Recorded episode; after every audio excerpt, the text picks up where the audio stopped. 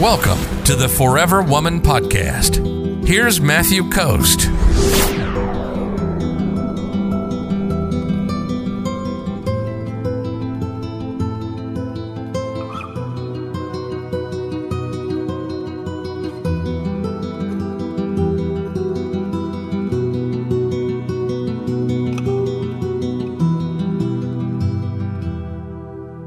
Rini says he got offended when I paid for dinner once. He said to never do that again.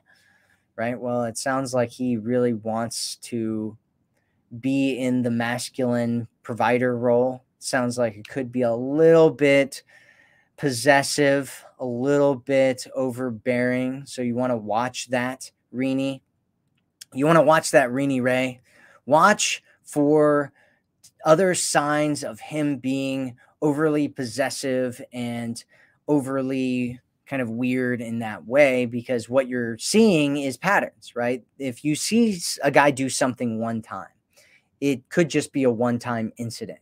But if you look at different situations and he's doing this in a whole bunch of different situations, then what you see is a pattern. It becomes a pattern, and that pattern usually dictates most people's lives.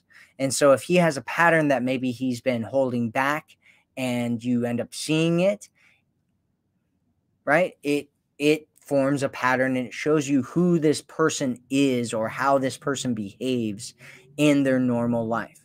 And so that's what you want to look for, Rini Ray. Is you want to become a, a pattern detective. You want to see patterns wherever you can see patterns. You'll be like, oh, I saw this pattern. This shows me this, right? And then you bring them all together and it builds a like a, a, um, a puzzle right? You take these different puzzle pieces and you put them all together, and it builds a puzzle of what's actually going on with this person.